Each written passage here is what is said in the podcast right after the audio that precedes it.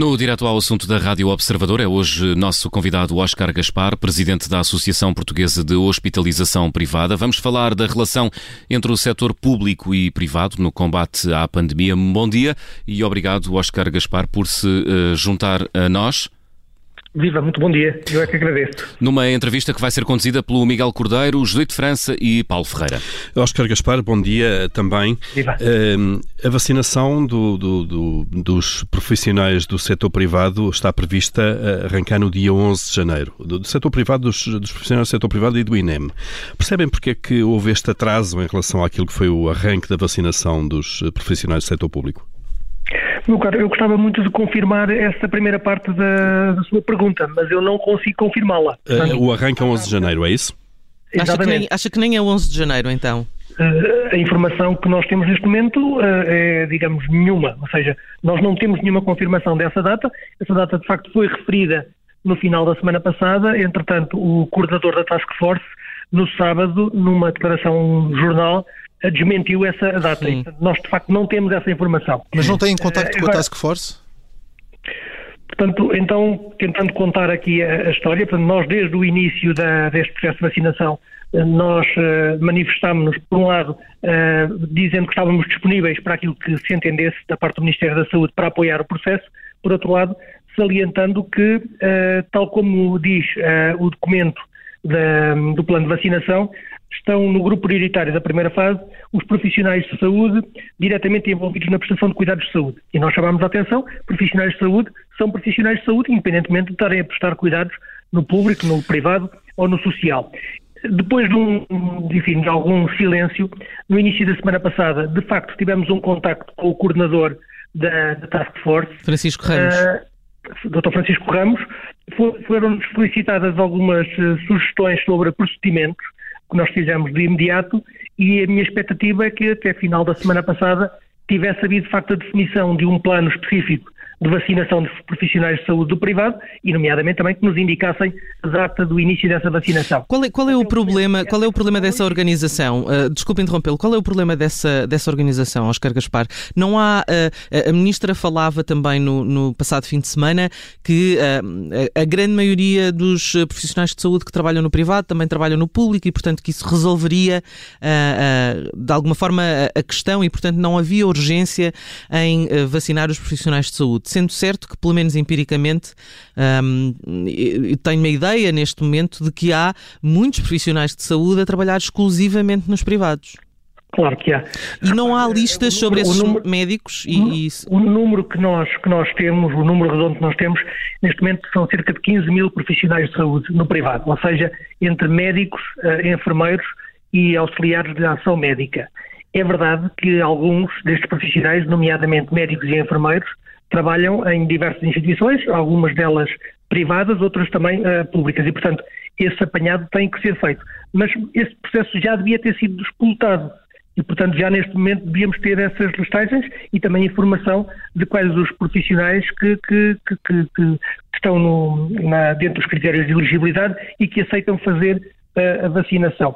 O, o, que nos parece é que há aqui de facto uma discriminação clara entre uh, os profissionais do SNS e os profissionais que não estão no SNS. Isso parece-me inaceitável e nós temos vindo a receber uh, bastantes notas de, de, apreensão, para não dizer até de indignação, de alguns profissionais de saúde que não percebem exatamente o que é que está a acontecer. E, e porquê, uh, uh, porquê é que acha que há essa discriminação? Ou que, que motivos é que vê para essa discriminação estar a ser feita?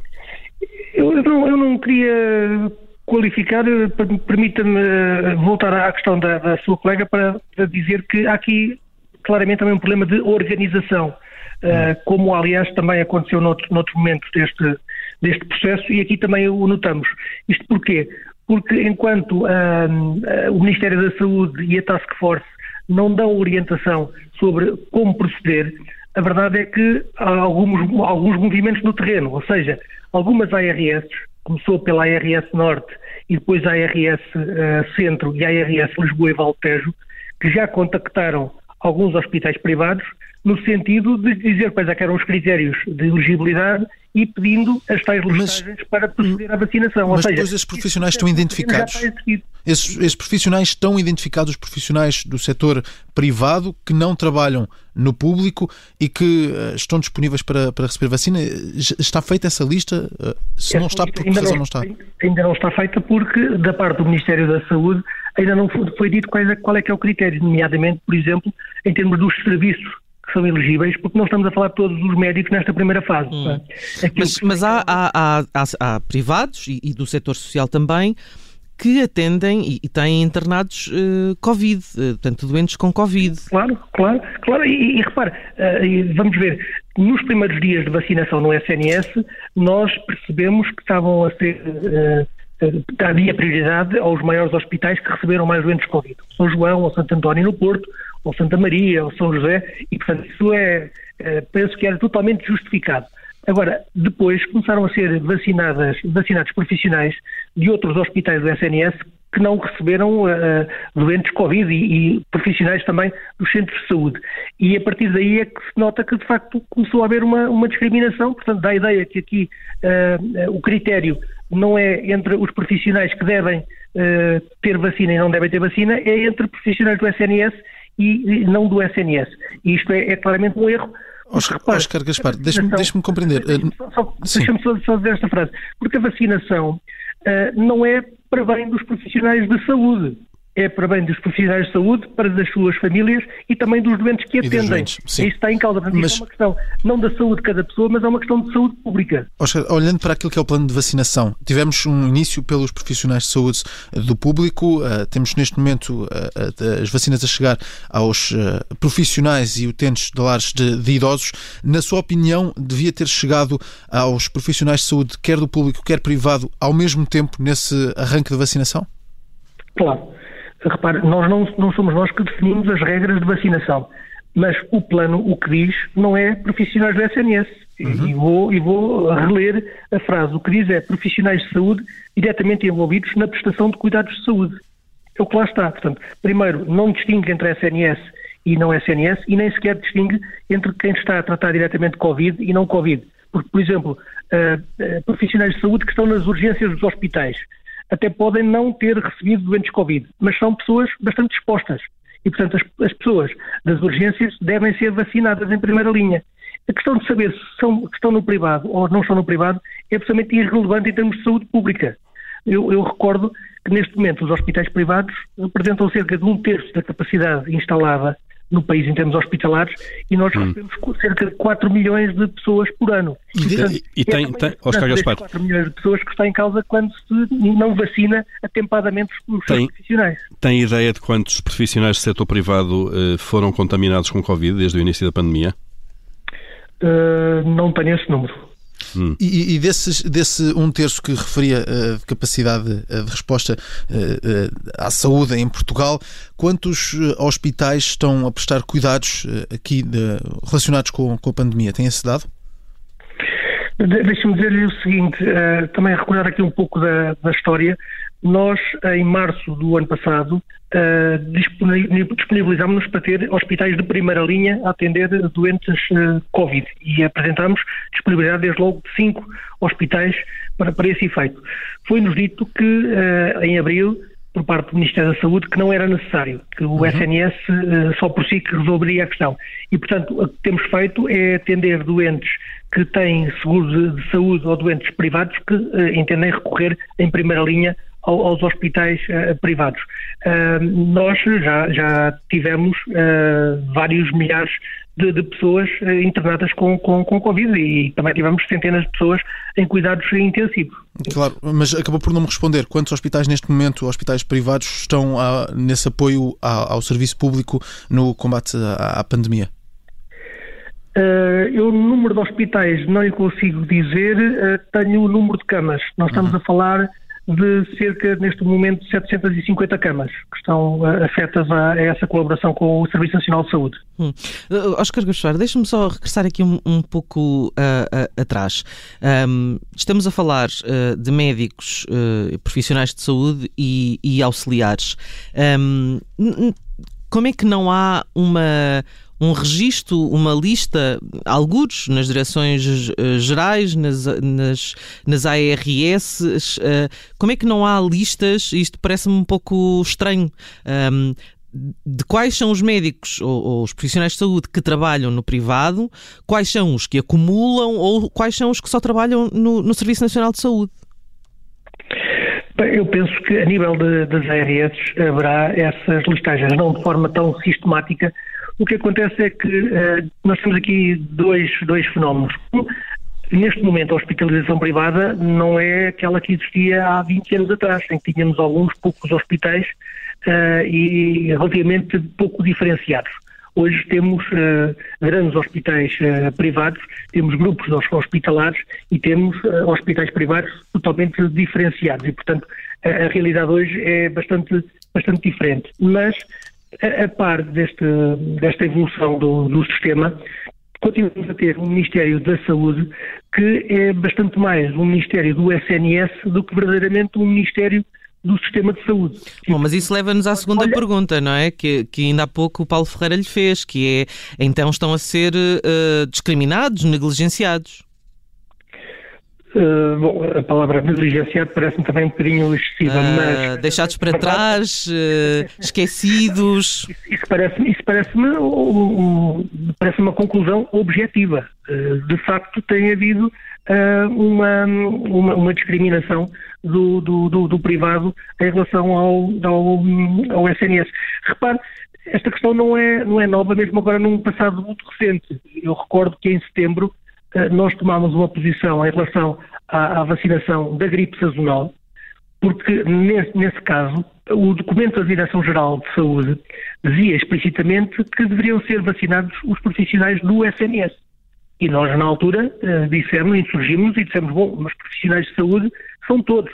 A senhora bastonária da Ordem dos Farmacêuticos utilizou há umas semanas uma expressão bastante feliz, dizendo que, uh, que o, o, serviço público é prestado, seja no público, seja no privado, seja no social. O serviço público tem a ver com o serviço que é prestado e não com o sítio com o facto de ser um hospital público ou ser um hospital privado, não é isso que faz com que haja serviço público. E, portanto, tem havido erros sucessivos ao longo do tempo de parte de algumas instâncias do Ministério da Saúde que sistematicamente olham única e exclusivamente para o, o SNS como se o SNS fosse mas, uh, Oscar Gaspar, do, do, seu sistema de saúde e já não é assim. Mas qual é a motivação? O que é que está na origem disso? É uma questão puramente ideológica, de vincar ideologicamente que, que, que é isso que este governo e este Ministério da Saúde quer e vai praticar? Eu, vamos lá ver, a questão ideológica existe de forma muito clara, não é? Todos nós uh, assistimos no final da legislatura anterior à aprovação da, da Lei de Bases da Saúde e, e, e enfim, ao confronto ideológico muito duro sobre esta matéria. Mas eu acredito que tem a ver também, por um lado, com a própria inércia da parte dos serviços e, por outro lado, com a necessidade que temos em Portugal de rever o nosso, o nosso sistema de saúde. Esta questão não tem a ver com a, com a pandemia de Covid-19, tem a ver com, mesmo uh, em 2019, portanto em fevereiro de 2020, se quiser, antes da pandemia, já havia claro, claros sinais de que o sistema de saúde precisava de algum tipo de reformas. E uma dessas reformas, na nossa perspectiva, é de facto considerar todo o sistema e não apenas o, o, o Serviço Nacional de, de, Saúde. Nós temos dito repetidas vezes, o, a senhora Ministra da Saúde é a Ministra da Saúde de Portugal, não é a Ministra do SNS. E, portanto, é, é, é, bom que, que, que, assim o entendamos. Por isso é que há, há por exemplo, quem defenda, e incluo nesse, nesse grupo, que deveríamos ter uma entidade que fizesse a gestão do, do SNS, como existe, por exemplo, em, em Inglaterra. É? E que o SNS respondesse perante o Ministério até respondesse eventualmente perante a, o Parlamento, como acontece em Tivesse autonomia de gestão e autonomia financeira. Exatamente. Uh... Autonomia financeira eh, que não fosse partidarizado, politizado, hum. que tivesse critérios de, de, de, de gestão. Oscar Gaspar, estamos, estamos, a chegar ao fim do nosso tempo. Uh, o recurso ao, ao, ao, às unidades uh, privadas de saúde tem aumentado desde o início da pandemia, independentemente do tipo de patologias que, que leva as pessoas, ou também tem havido uma retração, tal como tem acontecido nos cuidados prestados uh, pelo SNS? Tem havido um aumento muito significativo. Houve, de facto, uma redução em, na segunda quinzena de março e na, durante o mês de abril por causa do confinamento.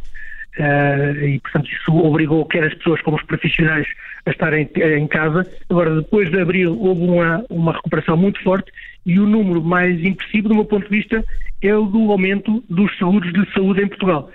Uh, neste momento já temos 3 milhões e 100 mil pessoas com seguro de saúde. Uh, os seguros de saúde estão a crescer quase a dois dígitos, mesmo nesta fase de pandemia, e uh, a Associação Portuguesa de Seguradores, a justificação que dá para esta tendência é que as pessoas, de facto, têm receio de, de não ter acesso nomeadamente ao SNS, e, portanto, recorrem aos seguros de saúde para poderem ter acesso aos, aos hospitais privados e, e têm, têm recorrido a eles. Hum, e, e, neste razão tem algum, e neste momento tem alguma razão, não é? Porque há tantas consultas adiadas e tantos exames adiados. Uh, Deixe-me só perguntar-lhe, estamos mesmo a, a, a terminar, uh, estamos agora perante aquilo que pode ser uma, um, um, um novo período difícil, uma nova estirpe do SARS-CoV-2 que, por ser mais contagiosa e já ter chegado a Portugal continental pode também refletir-se nos números. Ainda não temos uh, uh, exatamente o efeito natal uh, nos casos registados, mesmo assim eles já estão a subir. Uh, depois desta, de alguma forma, desta, um, enfim, uh, um, não sei como é que é de dizer, tem, porque não quero usar um adjetivo demasiado forte, mas enfim, uh, o facto de o Ministério da Saúde uh, ter uh, interrompido qualquer ligação naquele período que falava há pouco com os privados, agora que regressou a, enfim, a alguma abertura para, para ver essa, essa conversação, acha que agora vai haver um aumento de, de profissionais de saúde a privados a trabalhar uh, com um, doentes Covid? Eu penso que o, a colaboração é positiva para todos. De facto, para os cidadãos, aquilo que interessa é ter acesso aos cuidados de saúde. A questão de saber se quem os presta é uma entidade pública, privada ou social, à partida é irrelevante. Uh, nós temos dito repetidamente, até em termos europeus, uh, a questão do acesso não tem nada a ver com a, com a propriedade do, do, dos hospitais, tem a ver com o seu financiamento. E como disse no início da, da, da, sua pergunta, a verdade é que nós sabemos que nos últimos meses houve milhões de portugueses que ficaram para trás em termos de meios complementares de diagnóstico, de, de, de consultas, de cirurgia. É preciso olhar para os doentes Covid e é preciso olhar para os doentes não Covid que não estão a ser tratados. E da nossa perspectiva, a colaboração do privado, quer para doentes Covid como também para doentes não Covid, permitirá recuperar estas listas de espera que são enormes e que põem em causa uh, não só aquilo que foi o ano 2020, mas também os próximos anos, porque há pessoas que a ficar para trás. E nós achamos que deve haver, de facto, um plano extraordinário de recuperação de listas de espera e, dissemos desde o início, os hospitais privados estão disponíveis para essa colaboração com o Serviço Nacional de Saúde. Oscar Gaspar, Presidente da Associação Portuguesa de Hospitalização Privada, agradeço-lhe os esclarecimentos no direto ao assunto de hoje. Bom dia. Obrigado.